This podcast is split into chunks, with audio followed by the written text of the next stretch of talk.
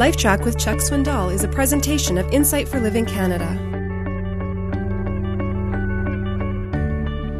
When I was a student at Dallas Seminary, Vernon McGee was a was a lecturer there. Some of you uh, know of Dr. McGee. He being dead still speaks.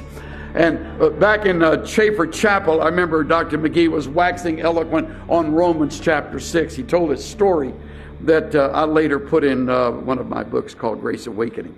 Told the story of a lady who lived in the deep south and had a close relationship with her childhood sweetheart. She fell in love with him and, and ultimately married him. Their life together was, was not perfect, but it was rewarding, delightful. Uh, there was faithfulness and there were times of great joy. And they continued for years until he was suddenly taken by a heart attack.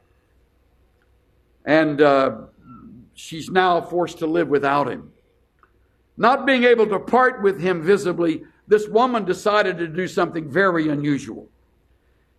She had him embalmed, put him in a chair, sealed up in a glass case, and placed him immediately inside the front door of their large plantation home, if you can imagine. Every time she walked through the door, she smiled and said, Good morning, John. How are you? Now, he didn't answer because he's a corpse, but he's sitting there looking straight ahead in this embalmed state. She would walk right on up the stairs, and it was as if they were still living together. Things rocked along normally for a few months, and finally, after a while, she decided it was time for a trip, so she went to Europe. While she was in Europe, a delightful change of scenery, and she also met a charming man, happened to be an American, also traveling in Europe. It was sort of a, well, a, a, a overnight romance, and of all things, they got married in Paris. She never mentioned things at home. They honeymooned all over Europe. And finally, they decided it was time to come back and they were going to live in her lovely home. Traveled back the States, drove up the long, winding road to the home, and this is his moment to carry her over the threshold. And so he lifts his bride up and walks in, and right in front of him is old John sitting there in the chair looking at him. And of course, the fellow says, as he drops his bride, Who in the world is this? And she said, Well, that's John. He was my old man from, oh, he's history. He is dead. So the guy goes out and has a big backhoe come up and down, they dig a big hole they drop him in there. The new husband immediately buried the former old man, case and all, said uh, Vernon McGee. And that's exactly what Christ has done.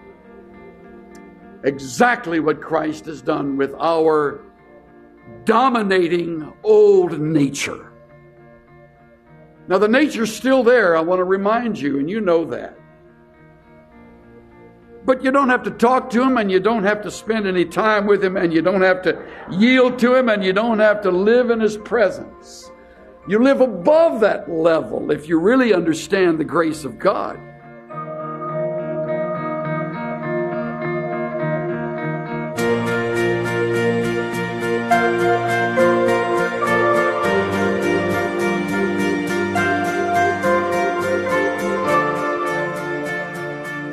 Because of God's grace, Christians live a life that's different.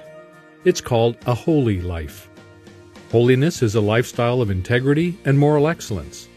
Chuck Swindoll says, Few things are more infectious than a godly lifestyle. The people you rub shoulders with every day need that kind of challenge. Not prudish, not preachy, just crackerjack clean living. Just honest to goodness, bone deep, non hypocritical integrity. Chuck sums it up well. An authentic, down to earth lifestyle of holiness comes from a close walk with the Lord, and it honors Him. This is Steve Johnson of Insight for Living Canada.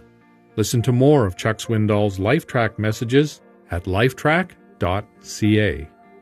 That's lifetrac.ca. LifeTrac, where life and truth meet.